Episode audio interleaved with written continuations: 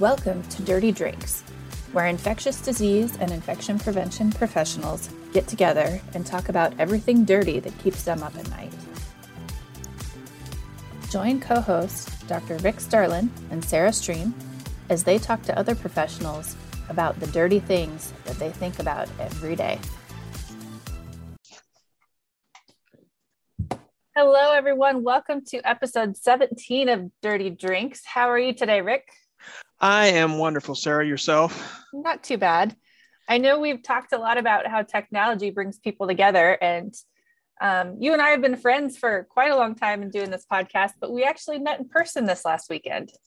Yeah, it was great to actually do that and get together with people from uh, ICAP and everything else at the at the campfire. That was it was nice to meet you in person. We've we've done a lot together, and uh, it's just uh, strange times. It was very strange. And we have uh, today, our guest was also at that bonfire with us, and I met him for the first time in person this weekend as well. So today we have our fearless leader, Dr. Salman Ashraf, who is the medical director for the Nebraska ICAP team. Thanks for joining us today, Dr. Ashraf.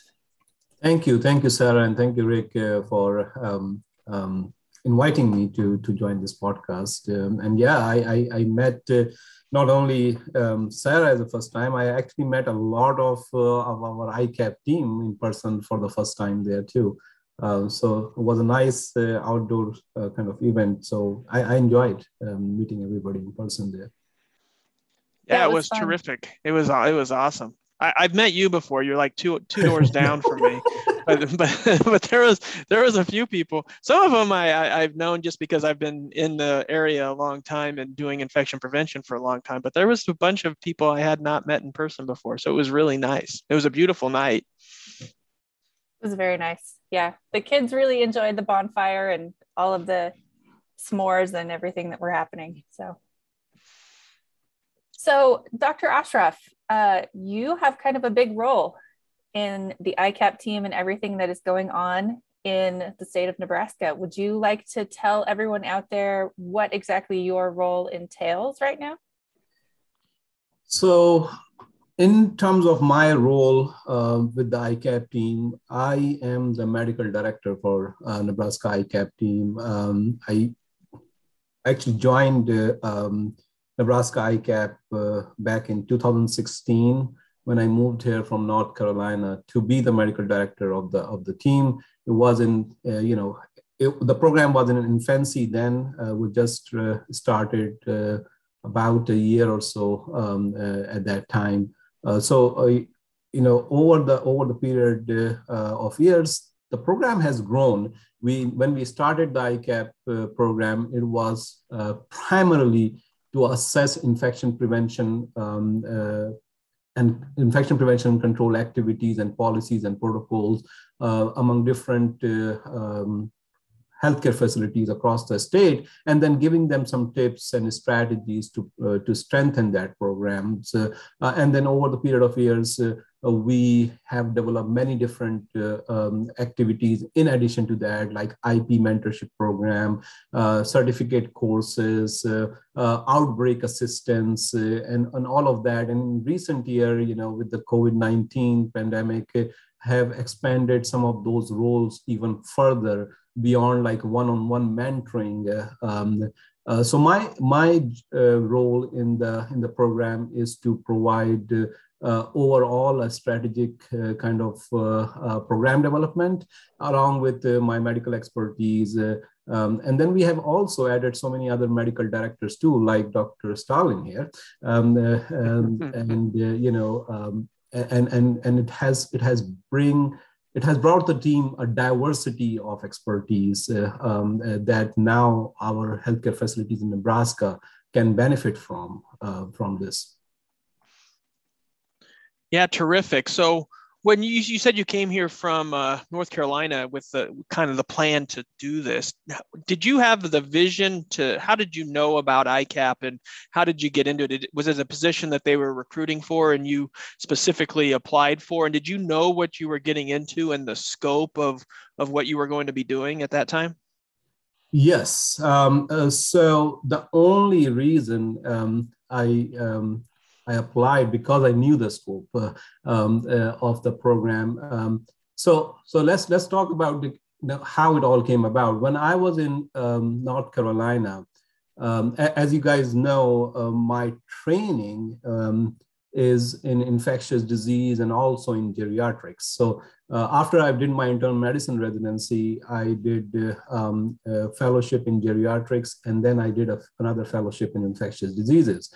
And when I started working as a faculty member um, in East Carolina University, North Carolina, I actually uh, was a joint faculty for uh, you know at least a year I think after I started um, in both geriatric um, department and infectious disease department, and that's when um, my um, kind of interest uh, continues to grow in uh, nursing home infection control and antibiotic stewardship uh, at that point. Uh, so I started working with some of the local nursing homes uh, in North Carolina, um, uh, where I where I was helping them develop their antibiotic stewardship programs, uh, and and then I came to know about this opportunity here in Nebraska, where um, I saw the vision that whatever ex- experience I have gained so far in North Carolina by helping out some of the nursing homes in the area, I can use that experience. Uh, um, uh, and, and to be honest, it was not only the nursing home that I was working with. I was working with hospitals too, because I was also a hospital infection preventionist. Uh,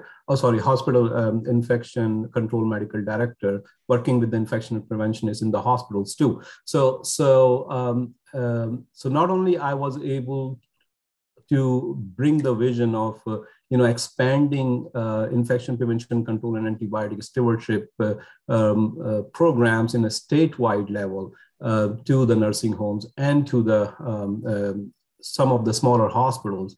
Those, those were the type of vision that I had when I was coming into, and I saw that it was possible in Nebraska because of a statewide program, uh, rather than what I was uh, working with in North Carolina with local um, places, just at a local level that's very cool. Um, I know. So you said you've come from North Carolina. Did you do your uh, medical training in North Carolina? Where did that all start? So I did my infectious diseases training in North Carolina um, uh, uh, at East Carolina University um, um and Whitehead Health System. Um, but my internal medicine training was in New York, um, and and uh, my geriatrics training was also in New York. Okay. So you've been all over the place. Oh yes, yes. I, I, have been. I have been to uh, um, many different uh, um, states before I kind of settled in, in Nebraska area. Had you been to the Midwest before you came to interview at Nebraska? So yes, uh, um, um I have been. I have worked as a chief resident and a junior faculty uh, in Akron General Medical Center, Ohio, um, you know, um, before my geriatrics training, after my internal medicine residency training. So there was a short period of time where I spent my time uh, in um, Akron, Ohio. Uh, and then um, before my residency, I was doing some research uh, in Northwestern University in Chicago. Uh, so, so yes, so I have I have been to Midwest before I moved here to Nebraska. Great. So it wasn't too much of a shock then. You've actually seen uh, cornfields and cows before then, right? oh yes. so um so you mentioned geriatrics and ID. So what um no so you must have decided early on that kind of a long-term care focus or or something like that with infectious disease was something you were interested in since you actually had the foresight to do both fellowship trainings? Yeah, so I will say I stumbled upon that. Um, that was not the vision, as I say, you know, um, it was not my childhood uh, dream or anything. Um, uh, what happened was that uh, um, um, I wanted to learn geriatrics uh, because I knew that our, you know, even for, for my, my idea for being a good physician, all around physician was that if you are going to, um, if you're going to treat people in, in the US, uh, you need to understand geriatrics a little better. um, because you know uh, we have an aging population. There's a lot of people that we see in the hospitals, even on the clinics. You know, um, there, there are many many elderly folks that we have to take care of. Correct. So so just having that experience, uh, even though I was going into infectious disease, that was my plan. Having that experience before going into infectious disease would actually make me a better physician. So I went into geriatrics thinking about just learning to know the basic um, uh, uh, geriatrics uh, principles um, when I went into that training, I was supposed to be doing a research project, and I was asked um, uh, to uh, submit one of my uh, research proposal for the fellowship. And then I start kind of thinking about it. It's how do I combine my geriatrics with my infectious diseases, uh, um, you know, interest? And uh, one of the thing that comes to my mind at that point of time, while I was working in a long-term care uh, setting during my geriatric fellowship um, is that I started noticing that the hand hygiene um, um, uh, practices are, are, are, are, maybe uh, maybe different because before that I was working in acute care, correct? So now I'm starting to work in the in the um, uh, in the long term care, and I start to notice difference in the hand um, uh, hand hygiene practices in the nursing home, and I start thinking, you know, um, why is that? Why are we seeing something like less of a um, um, less of hand hygiene um, uh, dispense uh, less of the handheld dispensers uh, in the in the um, hallways uh, that what I was used to seeing in the acute care facilities. And I start to look into the hand hygiene guidelines. And then I, I decided that I'm going to do, go and do a project on um, doing a survey on hand hygiene knowledge, practices, and attitude of the healthcare workers working in the nursing home. So that was my first, you know, kind of pro proposal that I put together uh, for the uh, my my fellowship, and then from there onwards, uh, it was just uh, uh, my my kind of uh, um, conviction for um, infection control in the nursing homes keeps building. Awesome. The reason we were laughing is because our catchphrase for dirty drinks is hand hygiene. So essentially, whenever, if you ever don't know what to do next, like you're in a, you're presenting or you're, uh, you know, doing something in the biocontainment unit or, or whatever, you can you're ne- doing hand hygiene is never wrong and it buys you you know half a minute or so so you can walk over there do your hand hygiene and you can think about you know things before you answer. So that's that was the reason that we were laughing when you uh, when you uh, uh, um, mentioned hand hygiene yeah and, and you know we, we actually uh, found out and uh, you know it was it was a big survey that we did. I think it was more than 1000 um, responses that we end up uh, getting if i'm not wrong um, uh, and and we learned a lot uh, about uh, um, what the practices were in the in the nursing homes uh, across. Actually, it was done in five, uh, I think, in five different states. Uh, um, um, I, I, kind of collaborated with many of my colleagues in different part of the country to get it get it all done, and and we started to learn a lot about uh, why there was differences uh, in hand hygiene practices uh, in the nursing homes uh, at that. And, and to be honest, some of those uh, barriers still exist. Yeah, there are a lot of uh, a lot of different situational barriers in long-term care than acute care. So I think having you on and your perspective on that is awesome for our audience, just to kind of think about that a little bit. Um, so you are originally from overseas. Where are you from? I'm originally from Pakistan. I was born there um, in, in a city called Karachi in Pakistan. Awesome. And um, did you, growing up, know you always wanted to be a physician? Or yes. was that okay? Yes, yes, yes. I think my father whispered in my ear from the beginning. he whispered and then he never stopped. Yeah. You're doing something professional, darn it. Uh, yeah, yeah. He, he, he I think um, um, he always uh, um, kind of uh, talked about that from my from my childhood. That uh, you know he really wanted um, his children to be in, in the medicine, medical specialty. Yeah. So, what year did you come to Nebraska again? Was 2016. 2016. Yeah. So yeah. you had a, a few years to get entrenched and get your program going and everything else prior to the pandemic. I mean, obviously, I don't think anybody, you know, knew exactly what, you know, was we figured something was going to happen, you know, but we I think most of us were preparing for a pandemic influenza, not a pandemic coronavirus. But um, at least you had things set down. And obviously the long-term care facilities were impacted significantly early on. Um, how did you did how did you feel about that? Did you think things were relatively well prepared? Uh, your program helped a ton of facilities and touched a ton of people. Um, how do you think things went from that standpoint?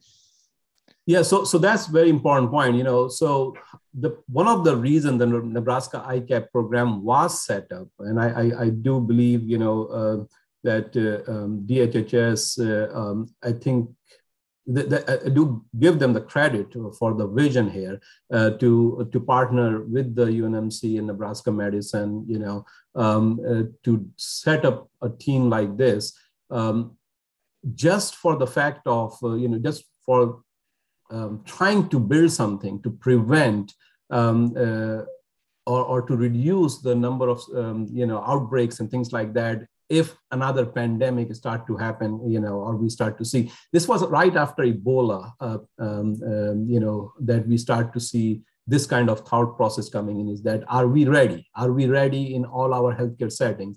And definitely what we found that, you know, there was a lot to work on uh, through through the beginning. So yeah, we did have time. We worked with uh, um, uh, not only long-term care facilities, and during that time from 2015 when the Nebraska ICAP program was started, and even before I joined, to all the way. Um, you know now uh, you know we have worked with uh, um, acute care facilities uh, outpatient facilities dialysis centers dental facilities um, you know um, definitely critical access hospital even ebola treatment centers we've worked with even we worked with all of the kind of facilities all throughout the pandemic.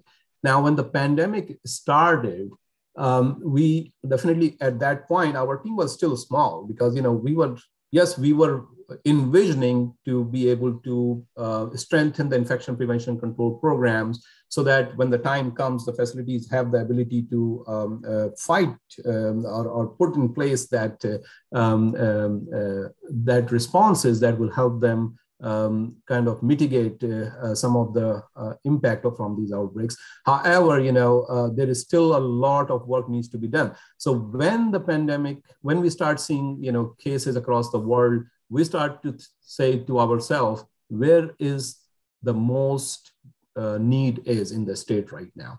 And at that point of time, uh, we figured out that the long-term care facilities is going to need the most um, uh, help uh, because of the infrastructure, um, you know, that the, you know, kind of deficiencies in the long-term care setting for infection prevention and control. Even though we have been working with them, still a lot needs to be done. So that, and also the expertise is much um, uh, uh, less available to the long-term care than to the acute care um, uh, hospitals. So that's why I think we initially focused on the long-term care during the COVID-19 pandemic. But then as we uh, went along, um, and we were able to get more resources, we then started to expand back our uh, outreach to the acute care, to the outpatient, to the dental facilities. You know, um, as, so so going back again to uh, to our roots of um, of of assisting all the healthcare settings. Yeah, I know the ICAP team has been a, a critical part of the pandemic and supporting those long-term care facilities. And even you just the support that we provide them on a daily basis. Um, we've had a, a, weekly webinar since the pandemic started to help keep everyone up to date. And um, that infection control and outbreak hotline that we have has really helped a lot of facilities. So i think there are a lot of people out there that are very appreciative of what you and the icap team are doing yeah. Do you have any um, concept in your head? Have you sat back and, and tried to think how much uh, the program has impacted the state uh, during this time? Have, uh, how many facilities you've touched and talked to, or how many webinars somebody on the team has given, how many phone calls and assistance uh, in getting testing or PPE or something you guys have helped with? I, I, think I think uh, it's hard to kind of um, uh, keep tab on that. It, these numbers keep, keep changing daily, uh, but I can I can tell you that there are you know um, over thousands of outbreaks that we have assisted with uh, um, and, uh, um, uh, and and you know done numerous numerous like we know that we have been doing these weekly webinars uh, uh, for more than a year now for the long-term care facilities and also for acute care and outpatient facilities. We have been doing it twice uh, a month now for, for a long period of time at, at this uh, at this at this point. So I think we have we have uh, we have helped in many different ways. One of the thing that that jumps up right away in my mind is that when when we look at when I look at the numbers from across the country, especially in the long-term care um, uh, arena, um, when I when I looked at the numbers that the CMS made publicly available for anyone to kind of look at, um, in terms of number of cases per 1,000 um, resident uh, uh, bed, um, uh, they, they, they give this report on a weekly basis. And you kind of combine that number of cases per 1000 bed that they're giving on a weekly basis and, and see where we are uh, as compared to the rest of the country. Um, nebraska is among the top 10 um, states uh, last i checked um, for the lowest covid-19 case, uh, case rates um, um in the country, uh, top 10 states, uh, look for the lowest uh, case numbers. And when I also look at the COVID 19 related deaths in the long term care facilities, we're also among the top 10 um, uh, states in the country with lowest um, uh, COVID 19 death rate uh, in, our, in our state, um, which which I think has helped our state keep lower um, uh, mortality rate with COVID-19 overall. Um, uh, so, because you know, we knew that many of the deaths that happened in, in many other states were from the long-term care facilities because th- those are the most vulnerable people. But if we were able to uh, keep COVID, um, first of all, maybe out of the building, and then secondly, if it happened, we were able to limit the spread. And again, I'm not taking all the credits for that. I think uh, there is a lot of partners uh, that helped us um, uh, with, with help the ICAP with that. Uh, the facilities themselves, you know, put in place a lot of those measures um, uh, that help us achieve that. Um, but what I'm saying is that uh, you know it was it was a group effort of uh, of hard work done by our healthcare facilities our healthcare workers our our um, you know relevant uh, um, uh, um, stakeholders or partners in the in the state. Um, uh, but but i'm glad that we were able to help them in those activities uh, um, uh, and, and, and help make the guidance available to them, help interpret the guidance for them, um, uh, and, and were able to provide that one-on-one assistant that may have made some of that difference. I think this is a perfect example of that behind the scenes support that we always talk about and how it really makes a difference in the community yeah, that's been one of our big driving points is just to get uh, the work that uh, people like you and the whole team are doing, get it to the forefront because it's all happening. And I think it all makes a tremendous difference, as you have noted, but it, it, it happens behind the scenes. So most people or many people didn't even know what infectious disease doctors did or infection preventionists did before a pandemic. And then they kind of get thrust into the limelight, um, which is not where we really want to be but we certainly want people to have an interest in this and understand it. And so hopefully we can have um, keep learning more and and make things better for the future. Yeah, definitely. Yeah. So another hat, hat, that you wear is that you're also one of the medical directors for infection prevention at the Med Center. So obviously a theme. Um, uh, anything, any comments on that? You got a good team here as well. Oh yeah, no, I I think uh, um, all of that experience uh, help uh, um, help shape what I do. Correct? Um, you know, um, uh, doing doing the clinical care, uh, taking care of the patients uh, in the hospital, taking care of patients in the clinic, doing the hospital infection control, uh, you know, getting into day-to-day practice of hospital infection control and hospital antibiotic stewardship, um, uh, and also, you know, um, um, uh, nursing home infection control and nursing home antibiotic stewardship is all these experiences actually shape uh, somebody uh, into doing what we are doing. We cannot help, uh, you know, and you know that, uh, Rick and, and Sarah, that we cannot help uh, um, uh, anyone if we have not lived through some of that experience or not living through still through that through that experiences. so I, I think that is very very important for us. You know, we we set aside some time to continue to learn those our you know principles ourselves, continue to apply those principles ourselves in our daily practices uh, you know, we'll be able to better help um, uh, others if we are still experiencing and, uh, and updating our knowledge. Yeah, um, that experience is definitely vital to what we're doing. Um, so I am just curious, when do you sleep? I was just going to ask that question. I was going to ask that for anybody who's ever worked with uh, Salman and has received an email at two in the morning has wondered this question uh, because it doesn't appear that the man ever sleeps. Well, I do sleep. I do sleep. I I, I sleep. Uh, you know, but but what happens is sometimes uh, you know uh, if I have to finish something. Um, uh, and and it's it's late um, and I I am in a flow. I, I just don't want to stop and continue to continue to uh, you know finish that up. That's probably one of the reasons you see some emails uh, from me at 1 a.m. or 2 a.m. is that I'm working on something and you know but but to, uh, to, tell you the truth you know it's not me that has to go through this uh, I know many of you also, and I also know many of the facilities that I'm working with.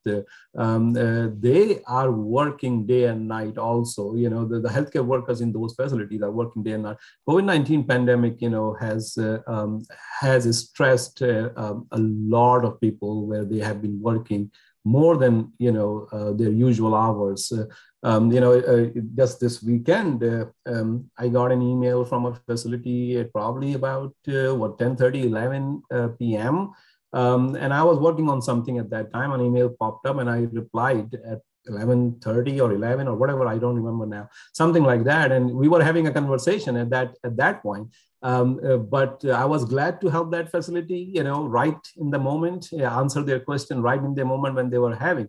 But this kind of uh, um, is, is an important point here is that is, is healthcare workers across the state and across the country are stressed out with the COVID-19 pandemic. And they are they they have questions that they need help with even at 10 p.m 11 p.m and they're working on that. And if i can be there for them at 10 30 11 p.m and can answer that question they're not expecting me to answer that. But if i can and and and give them a better relaxing night of sleep i will be happy to do that. That's awesome. You're you're an awesome doctor dr ashraf. Well uh, you know I, i'm just i'm just trying to do my job yeah you definitely do it very well very well so outside of doctoring and infection preventioning and eye capping and everything else that you do what what does uh, dr ashraf like to do you know, I do, I do like uh, um, um, to, you know, uh, spend time some with my family. That's number one priority always, you know, and then, and then, you know, doing some hiking uh, from time to time is, is uh, uh, what, what, I enjoy. Um, uh, and especially during the COVID-19 pandemic, I think hiking is one of those activities that even grew more on me because you can actually be in open, um, uh, you know, um, in, in outside and, and, and have some, um, some time away from, you know, where you're not with your family, maybe doing the activities and may not have to be in big crowds and things like that. I think that has, that has even grown further on me uh, during this time. So where all have you been hiking? Well, most recently, you know, we went to uh, Asheville, North Carolina, um, and then uh, um, we were in some of the mountains right around Washington D.C. Um, and also in you know um, um, in mountains in uh, uh, Colorado, you know, so so yeah, so so some of those were our recent places that we, we visited. Although you know, I was still answering some phone calls from those mountains. I, I, think you were actually trying to do webinars with like a, a, a shoddy kind of uh, internet connection as well. I, I, did that too. I did that too. Yeah. he, he doesn't know the concept of vacation, people. well, so, but again, you know, I still enjoyed that. I still enjoyed that. To, to be honest, you know, um, one of the one of the things, and again, I, I, will not recommend it for everyone. Um, uh, but uh, for for me, um, I feel better if I'm still able to be connected uh, with the team. Um, uh, uh, although I, I, do I do believe that people should have complete shut off of the from the work, but I don't know. It's just my personality is that uh, I feel something is missing if I'm not connected with the team. Yeah, we've talked about the the connectedness of the world now, and it is hard to completely get away. And you you don't want to let anybody down, but yet you know you need the time, and it's a it's tough to balance. I think young people are really having a hard time balancing that. Uh, you know, every first thing they do all the time is look at their phone over and over and over again and so it's I, it's going to be interesting what kind of long-term impact something like that has because it's tough you have to disconnect right yeah yeah yeah no I, I, and and whenever you know um, i've taken those time out you know they did refresh me a lot uh, uh, even though yes i was i was still answering some phone calls some emails things like that. But it, uh, it i was still able to cut down a lot of other things so have you done some of the Nebraska things or Omaha things to do, like go to the zoo or the College World Series or maybe a Nebraska football game? I, am sure American football is probably not uh, necessarily what you grew up watching, but the, the, those things that you're in this area that uh, you know you can do. Yeah, yeah, you're right. You know, um, um, so so I am a little bit. Uh, my wife actually um, uh, uh, introduced me to um, the NFL. so, so, so I am, I am uh, um, kind of. Are you a uh, Panther fan? Well, nah, actually, you know, more recently, I'm, I'm actually um, uh, supporting Kansas City Chief. uh so enjoying that, yeah. But this this season doesn't look like they're doing that great. So we'll see. You need to go down to a game down there and tailgate. That's some of the best tailgates in the NFL down there uh, from for Kansas City. They're, it's fun. It's just yeah. a it's an event. Yeah, yeah. Hopefully, hopefully, sometime soon. They'd even let you bring your phone, so if somebody wants to talk to you, they could still call you. Dr. Ashraf gets a call, and anyone, all you can hear is like these crowd of people screaming in the background it's like back in the day at Memorial Stadium when they used to announce, Dr. So and so, you have a call on line three back before we had cell phones. I don't know. Hopefully not. So, uh, are you watching or binge watching or reading anything right now? Um, hmm, binge watching or reading anything right now? Um, not right now. Okay, uh, I think uh, one of the um, one of the TV shows that I I watched recently um, uh, was show called Outlander. Mm-hmm. Yeah, so I kind of uh, watched uh, that um, uh, that show along with my wife uh, um, more recently. That's that's as close I think to the binge watching. what about eating? What oh, um so you're from Pakistan. Is there any what is Pakistani food like? What is uh I like to eat, so I have to ask.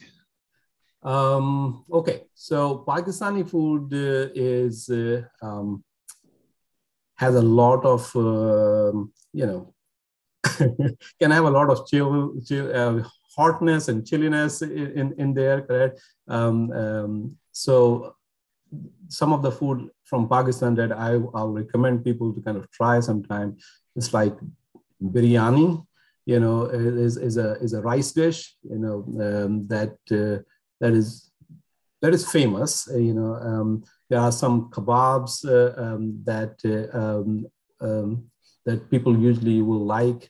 Um, so those those are the things, and then you know there are some side dishes uh, that can also um, people may like uh, from from Pakistan, India kind of uh, world. like um, that we have one in, in one of our, uh, you know, the latest meeting that we had, uh, the outdoor uh, fire that I brought is samosas, you know, those, those are the type of, uh, um, some of the, some of the things that I'll, I'll recommend people to kind of uh, um, uh, try someday. Is there any place good in town or in the area that has good options for that? There, there are there are some um, uh, Indian uh, restaurants. Uh, uh there's no Pakistani restaurant uh, in um, in Omaha. There are some Indian restaurant there. There are some Afghan restaurant. Uh, um, but yeah, no, I, I don't think that there is any Pakistani restaurant in um, in Omaha there's your next venture right there. you could you could practice your infection control measures so that the uh, the board of health will come in and they'll be like, oh, there's hand hygiene everywhere. That's right. It's important in a restaurant too, isn't it? if I can get some time for that. Uh... so I am curious in your entire medical career, what is the craziest thing you've ever seen? entire medical career, what is the craziest thing I've ever seen? Hmm. Well, I think with the with the infectious disease, uh, we we we see a lot of uh, um, lot of interesting cases. Uh, I'm trying to kind of think about uh, um, craziest. Um, um, I don't know. I think craziest. Uh, I'm also thinking about maybe um, uh, examples from infection prevention and control uh, world. Um, you know, there's one paper that uh, um, that we published uh, of uh, of an infection with Mycobacterium mucogenicum um, uh, um, central line, ba basic bloodstream infection with Mycobacterium mucogenicum. And I think uh, um, the findings were that uh, um, what I can try to summarize kind of the issue into a small um, piece here. Um, so, so the finding that uh, that we we found on that uh, uh, infection, and that was that was in North Carolina that uh, um, that that was, ha was happening is that uh, um, what led to some of those cases of Mycobacterium mucogenicum uh, in some of the sickle disease uh, um, uh, patients, uh, patients with sickle disease, uh, is that a nurse, um, you know, at that time was um, preparing the saline to be administered into the into the line near uh, sink. Um, and uh, you know, um, and and and uh, and the, instead of using like a pre-filled, uh, pre-prepared saline, um, you know, vials, uh, she was uh, using a saline bag that was, uh, you know, kind of staying there all day long. And then when anytime the saline is needed, kind of take some saline out of it, which is not the best practice, you know, which shouldn't be happening. But you know um, that's why i think the education is very very important uh, and continuous education is very very important what needs to be done and have to have the right protocol in place.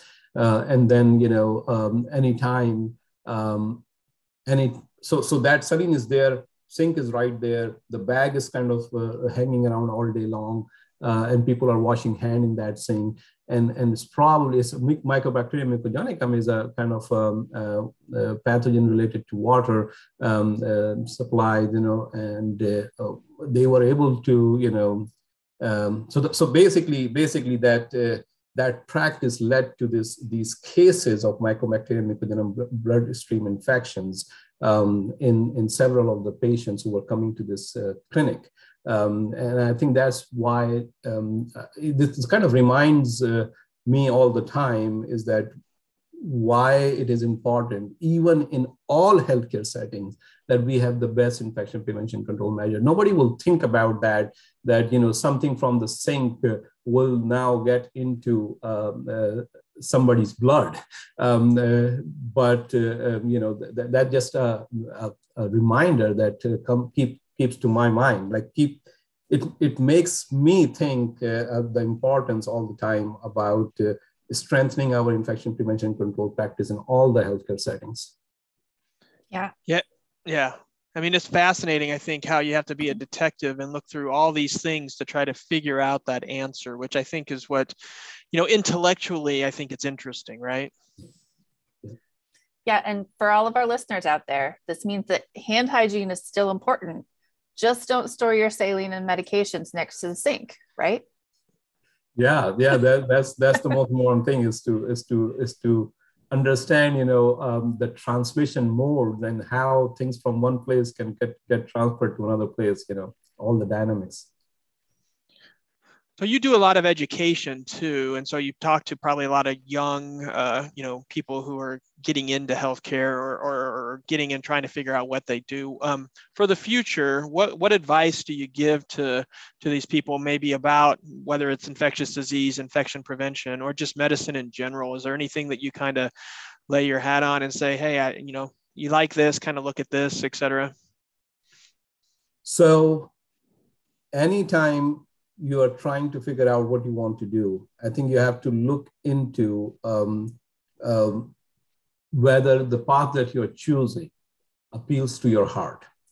Um, if, if it is something that that you are convinced is going to make a difference, your heart is convinced is going to make a difference, and you will like to be part of that journey, um, then I think you will be making the right choice by following it. Um, you have to have that belief uh, in what you are what you are deciding uh, to pursue that this is going to make a difference in in someone's uh, you know in, in, some aspects it's going to make a difference in this world um, uh, so as long as as long as you know that you can you have that heart that you have that commitment your heart is saying yes this is something that i would like to work in uh, because I can make a difference. I think you can do a phenomenal job in that in that field. And and sometimes it can take time for you to know that, and and sometimes it may take some attempts to you know to kind of go through a few things uh, to see you know which one um, uh, which was appealing the most. Um, uh, you know, I was not always wanting to be in infectious diseases, um, and, and I'm not not all. I think I I never figured out initially that I would want to do, uh, you know, be the most uh, interested in the nursing home infection prevention control until I have experienced that part. So, um, um, you know, I've thought of a lot of things in my, uh, in my, you know, I, one thing I was sure of, I wanted to be physician, but I was not sure about what I'm going to do next.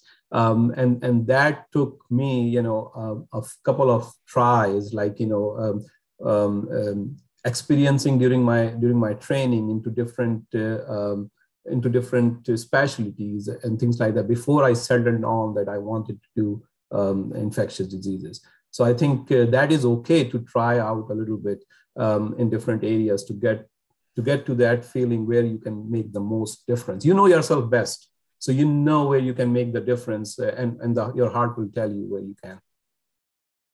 That's yeah. great advice. Yeah, great advice. Follow your heart, believe in yourself, um, and you can get there. But if you don't know the answer right away, don't fret. Um, not everybody knows that at first, and the the experiences and follow your heart, you'll get to where you need to be. Right? Yep. Yep.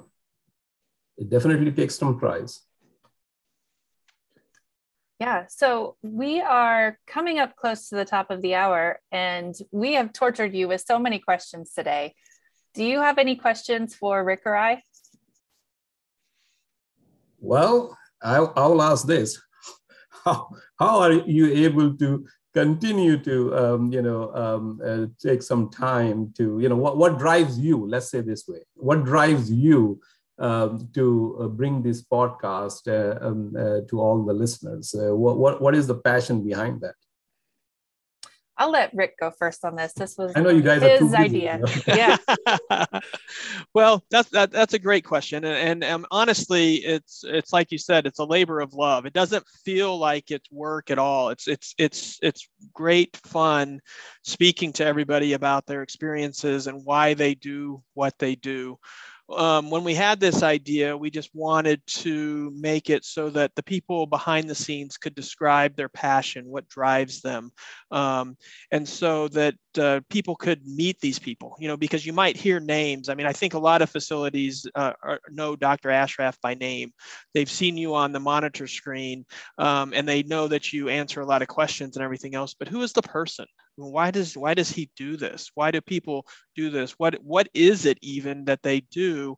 And so it, it provides it's a little bit of a human aspect to something that you know in this technology world is a little bit uh, you know it's hard to be in touch with people because all we do is see each other. I mean we just met sarah for the first time in person on friday and we've been doing you know almost 20 podcasts and been she's been working here for a while. And so um, we just wanted to bring that human aspect to things and, and let people say who they are, what drives them, and what motivates them. I'll let Sarah add anything to that if she wants, but she does all the work, honestly. I show up for about an hour a week. Um, I give her some ideas of guests, and she is awesome. She is the, the, the pilot of the whole thing. I'm just along for the ride. Well, I just want to let everyone know out there that this was Rick's idea to start with. Um, he is really uh, the inspiration behind all of this. And it has just been an awesome experience getting to know so many people, finding out what makes them tick. Um, I'm really happy to be able to um, continue uh, promoting the field of infection prevention and infectious diseases. I think that since I was very early on in my career, that's always been a really interesting thing to me. And to see all of the different aspects of it come out is really cool. Um, we've talked to so many different types of people. There are so many different directions that people can go in in this field. So um, it's been a lot of fun. And I hope that it keeps going for a long time. Thank you very much for, for inviting me. Thank you. Yeah, yeah, absolutely. Thank you for thank you for joining us. Uh, we greatly appreciate it. And if we get any difficult questions, uh, we'll we'll forward them your way since that seems to be your mo. At two in the morning. Ha- happy to answer that. You'll probably get a reply at two o'clock uh, if I'm not already asleep. awesome. Thanks so much, Dr. Ashraf. We appreciate it. Thank you. Okay. Thank you for joining us. All right, everybody. Thanks for joining us for this episode of Dirty Drinks, and we will catch you on the flip side. Thank you for joining us for today's episode. If you enjoyed this content, please share it with your friends. And don't forget to be a part of the conversation by following us at dirty underscore drinks on Twitter. If you would like to share your story, reach out to us through Twitter to become a guest on future episodes. We would love to meet you. Have a great week and make sure to get your fill of dirty drinks.